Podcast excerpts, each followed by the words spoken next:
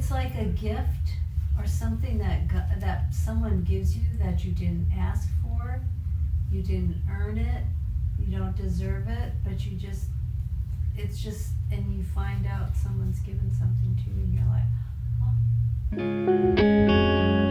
You are listening to Grace and Mercy podcast. This podcast is for listeners who want to marvel at the grace of God and apply this grace to our interactions with this hurting world. I'm your host, author Darlene Bojack, in this 30 second episode, we are going to find out what the book of Colossians has to say about grace. Last week, we heard some uh, comments about grace from our friends Rob and Sue, and let's hear what else they have to say about grace.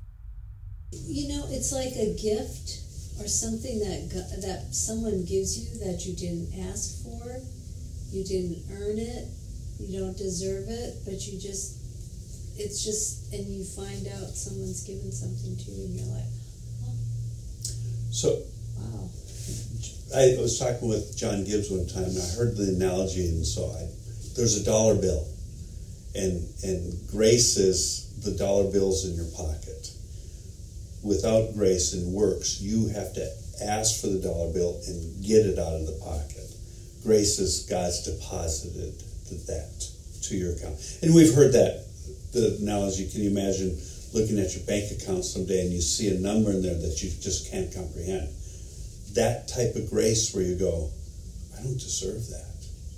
Why is why am I experiencing that grace? There's definitely an aspect to the to unmerited um, when we talk about favor, finding favor. Uh, remember, in the Old Testament, we've studied that it was connected between please and thank you. If you would please lean in and grant me and give me this or that. Um, and when we say please, it's different than when we give a direction to a slave, isn't it? Not like we have slaves all around. We have people that have to do what we ask them to do, maybe an employee who should do what we ask them to do, or children we'd hope would do what we ask them to do. And we do say please to our kids, and maybe or maybe not saying please to our employees. We would say it politely, but the there is an inherent re- requirement for uh, of duty to our employees, right? Or students.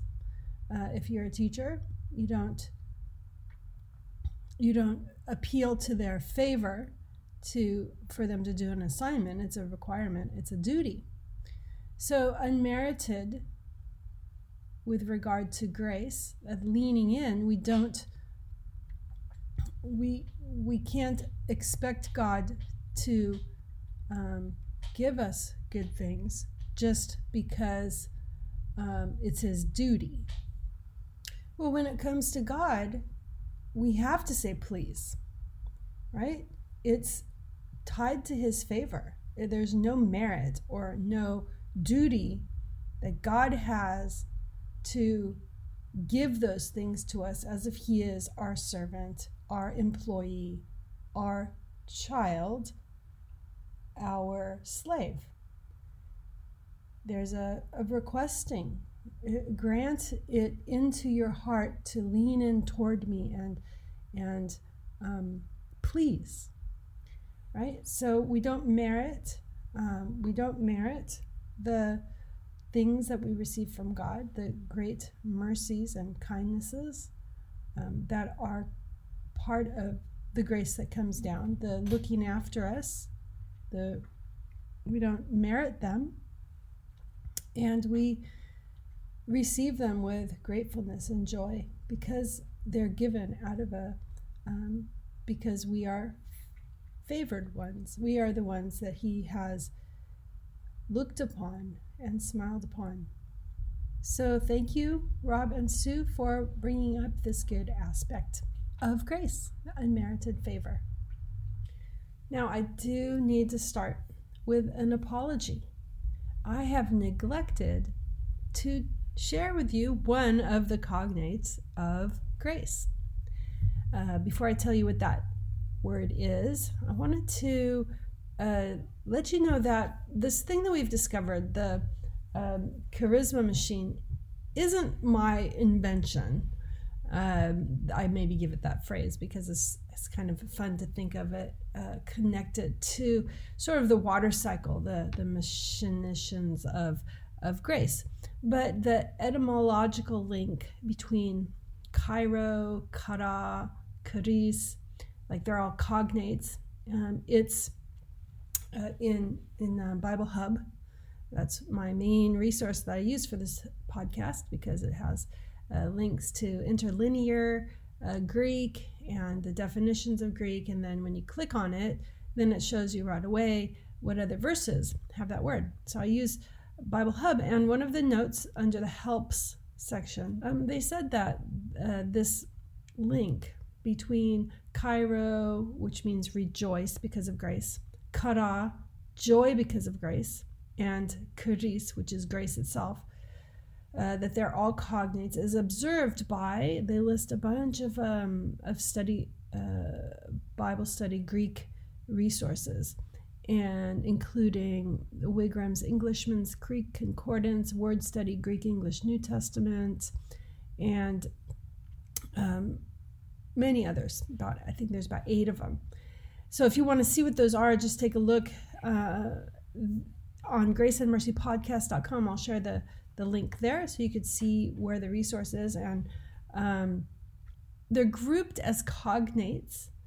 And um, one of these books refers to chara as the noun form of grace.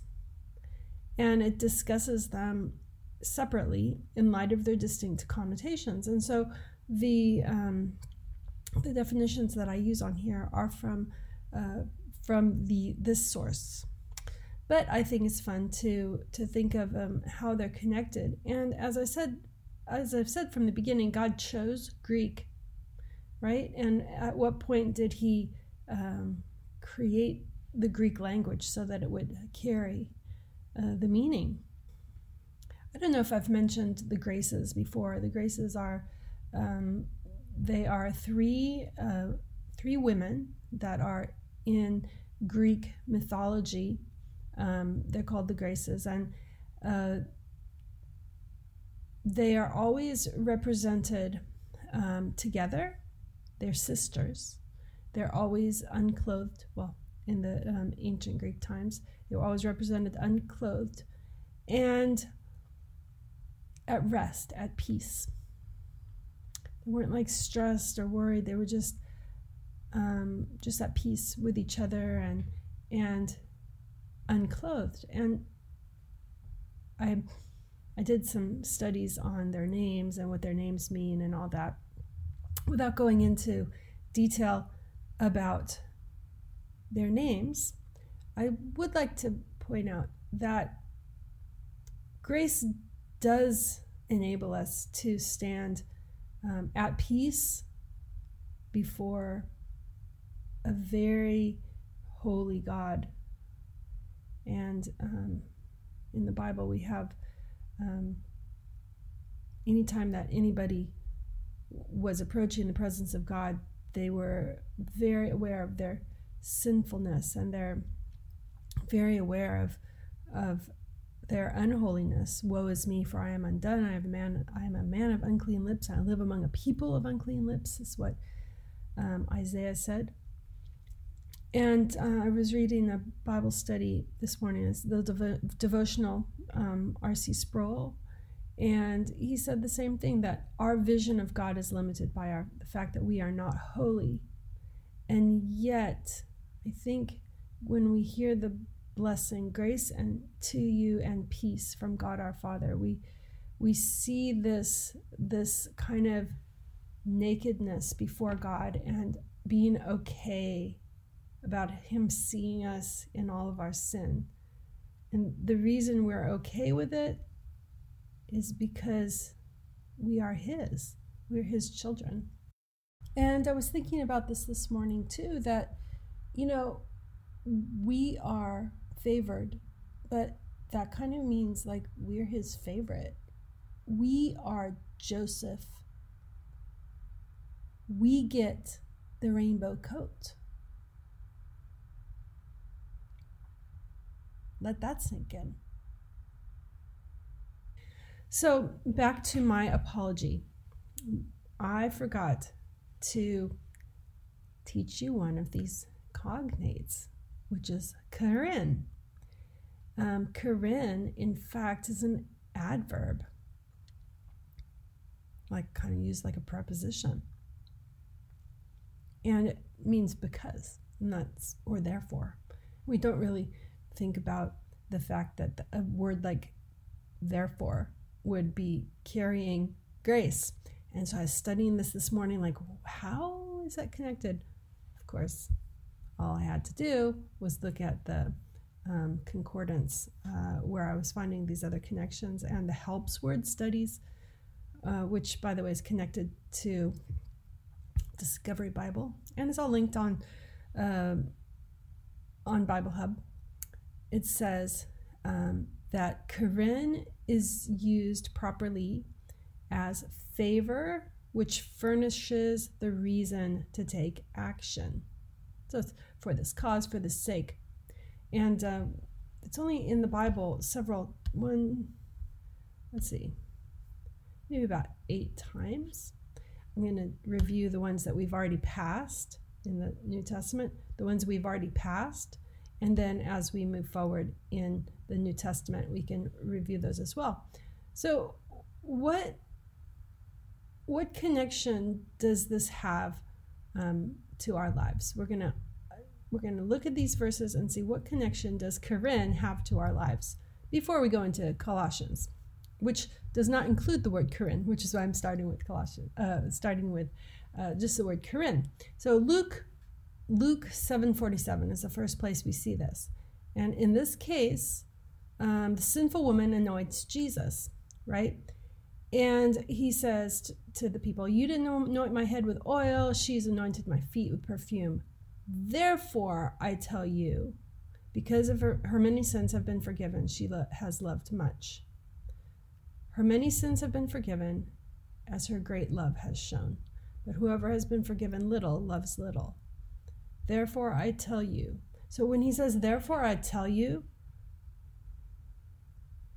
um, for this reason, or in favor of this. Or as we saw, it says, favor furnishes the reason. You see a kind of a leaning of why it's leaning in. Her love has leaned him into explaining in that case. Okay, the second current is Galatians 3:19. Um, he's talking about the purpose of the law. Why then the law? It was added because of transgressions, until the offspring should come to whom the promise has been made. And it was put in place through angels by an intermediary. Okay, so it's right there because of transgressions. So, what I'd like you to see is the, the leaning in movement that um, of these two things. The law was added, lean in, reason, because of transgressions. Then we have Ephesians 3 1 and 14. This is, has a little bit of humor in this one, and I'll explain why. To understand why, you need to back up to chapter 2 chapter 2 of Ephesians. Um, you are dead in your trespasses and sins in which you once walked, following the course of this world. And it goes on, for by grace you've been saved through faith. This is not of your own doing, it's the gift of God. It keeps going. It says, You were once Gentiles in the flesh, called the uncircumcision. And then he keeps going on in chapter 2. Uh, he came and preached peace to you who were far off and peace to those who were near. And um, you are fellow citizens with the saints and members of the household of God, built on the foundation of the apostles and prophets, Christ Jesus being the cornerstone, in whom the whole structure being joined together grows into a holy temple in the Lord. In him you also are being built together into a dwelling place for God by the Spirit.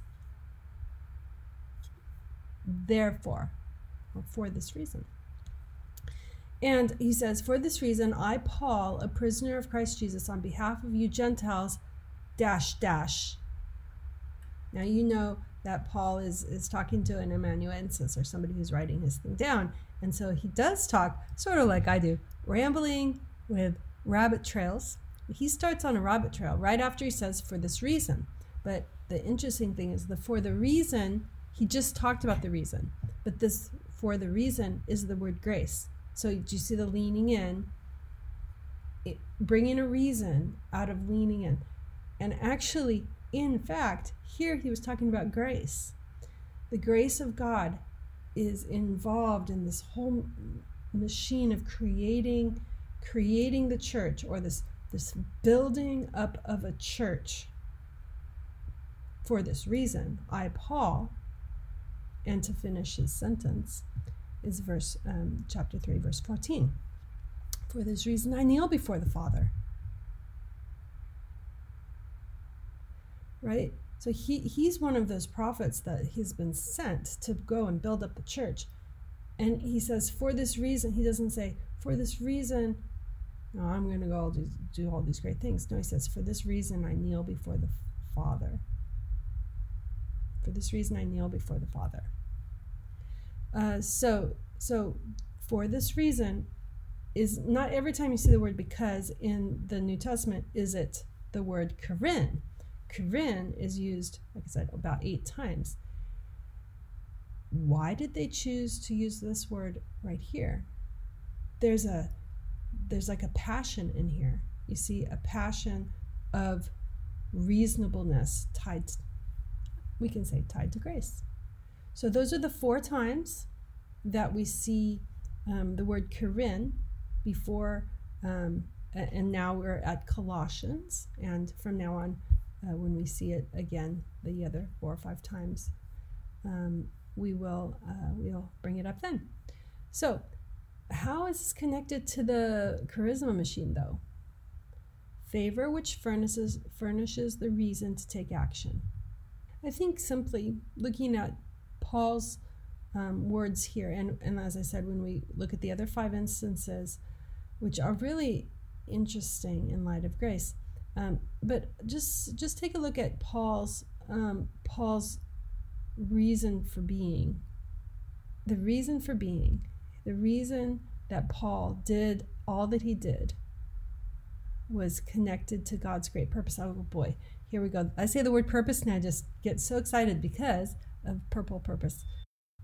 The purpose of God is reflected in the Bible from Genesis to Revelation.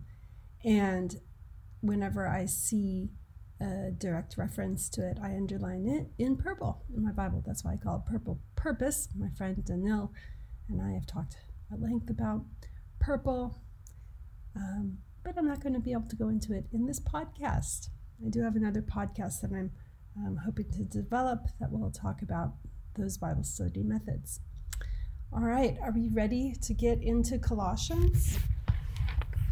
So, as we did last time, I've sorted the words by um, sequentially instead of uh, each word reviewing each time a word is viewed. We're going to be going sequentially through the book of Colossians today and see each time that we see one of the cognates of grace brought up. So, first time we see the word grace is Colossians 1 2. Uh, says, Grace to you and peace from God our Father. That is the word charis, and we're familiar with that, as we mentioned, with regard to the graces, right? The, the being, having peace with God because of grace. Then the next verse, we always thank God, the Father of our Lord Jesus Christ, when we pray for you. And that is we give thanks. Now, this is Eucharisteo. This is the um, we giving thanks, um, plural. And we see that that giving thanks is part of our reaction to grace. Uh, next time is Colossians 1 6. The gospel which has come to you, as indeed in the whole world it is bearing fruit and increasing, as it also does among you since the day you heard it and understood the grace of God in truth. Okay, this is actually the, the noun form of the grace of God in truth. And do note that uh, grace is understood. Grace is, it, it's not just um, a feeling, it's something that goes through the mind as it comes down. It goes through the mind. We grasp it, we understand it. We understand that we have we have favor with God. Remember when we did Matthew, um, Luke, greetings, you favored one. And that I think is um, one of the first times that we see the word grace in the Bible is when um, when Mary is told grace. Okay, we have chara in Colossians 1:11. May you be strengthened with all power according to his glorious might for all endurance and patience with joy. Uh, King James says with joyfulness, um, patience, long suffering with joyfulness, patience with joy, steadfastness and patience joyously. Okay, Colossians 1:12 is also Eucharisteo. Colossians 1:12, the very next verse. Giving thanks to the Father who has qualified you to share in the inheritance of the saints in light. Look, the word joy is followed right afterwards by the word giving thanks. Charis Eucharist, uh, Eucharistountes. So, joy, giving thanks, right? One right after the other. The the fact that it's broken as two verses um, doesn't really show the connection as much as when we review it this way. Okay, Colossians 1:24. Now I rejoice in my sufferings for your sake, and in my flesh I am will- filling up what is lacking in Christ's afflictions. So we have reviewed at length the idea of rejoicing in suffering because rejoicing means seeing the grace of God, right? It doesn't mean delighting that you are suffering.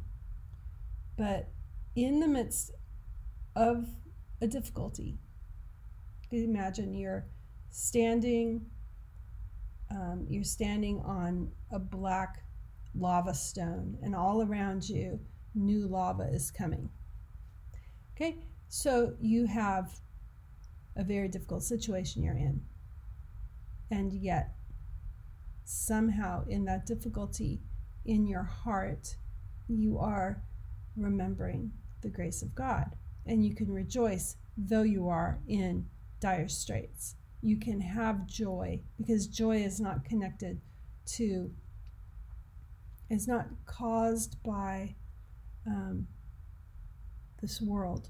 Joy is caused by Christ. There's our word, kirvin, right? Therefore, or because of grace. Because of grace. Because of grace, you can still rejoice even though you're in difficulties. For example, in the case of the, the poor soul standing on a lava rock with lava all around him. Um, shortly, I will be with Christ. Knowing that can be um, can be its own grace, and and we read that in Foxe's Book of Martyrs. That that is one of the graces that God grants to people in persecution. Is that the the incredible joy and the rejoicing in persecution. So Colossians 2 5 says, For though I am absent in body, yet I am with you in spirit, rejoicing to see your good order and the firmness of your faith in Christ. So this is Chairo. He's rejoicing to mm. see. He's rejoicing to see their good order. He's rejoicing that, that okay, the grace of God in their lives shown through the orderliness of their service. Okay, next um, next word we have is uh, charizomai, and the next three are the word charizomai. Colossians 2:13 and you who were dead in your trespasses and the uncircumcision of your flesh God made alive together with him having forgiven us all our transgressions. Charizomai means properly to extend favor, freely give favor to grant forgiveness. So it's favor that cancels. It literally means to exercise grace, freely show favor, but it's tied, um, it's favor that canceled, not based on merit of the one who's earning, um, who's earning, uh, receive the one who's receiving forgiveness. So uh, in the Bible, the word charizomai is tied to like being um, to restoring someone to a safe place. So that's where the forgiveness comes from, to restoring them to a safe place, or to be surrendered to another, uh, to, for example, punishment or death. So to grace graciously um, preserve someone who's in peril, in this case, to deliver someone. We saw that, I think, in Acts. Delivering somebody to deliver them. So you can deliver them to their consequence or deliver them from their consequence, right? So, this idea, leaning in, leaning in move, moving, uh, carrying something, something from one place to another, leaning in, extending your favor to grant or to bestow. Okay, so the connection to forgiveness. I do want to review this for a second. Um, you have in Luke 2, he gave sight. In Luke 7, he graciously forgave them both. Um, which one was forgiven more. Uh, grant uh, for a murderer to be granted to you. That's when um, they're talking in Acts. They're talking about uh, that people were calling for um, Barabbas.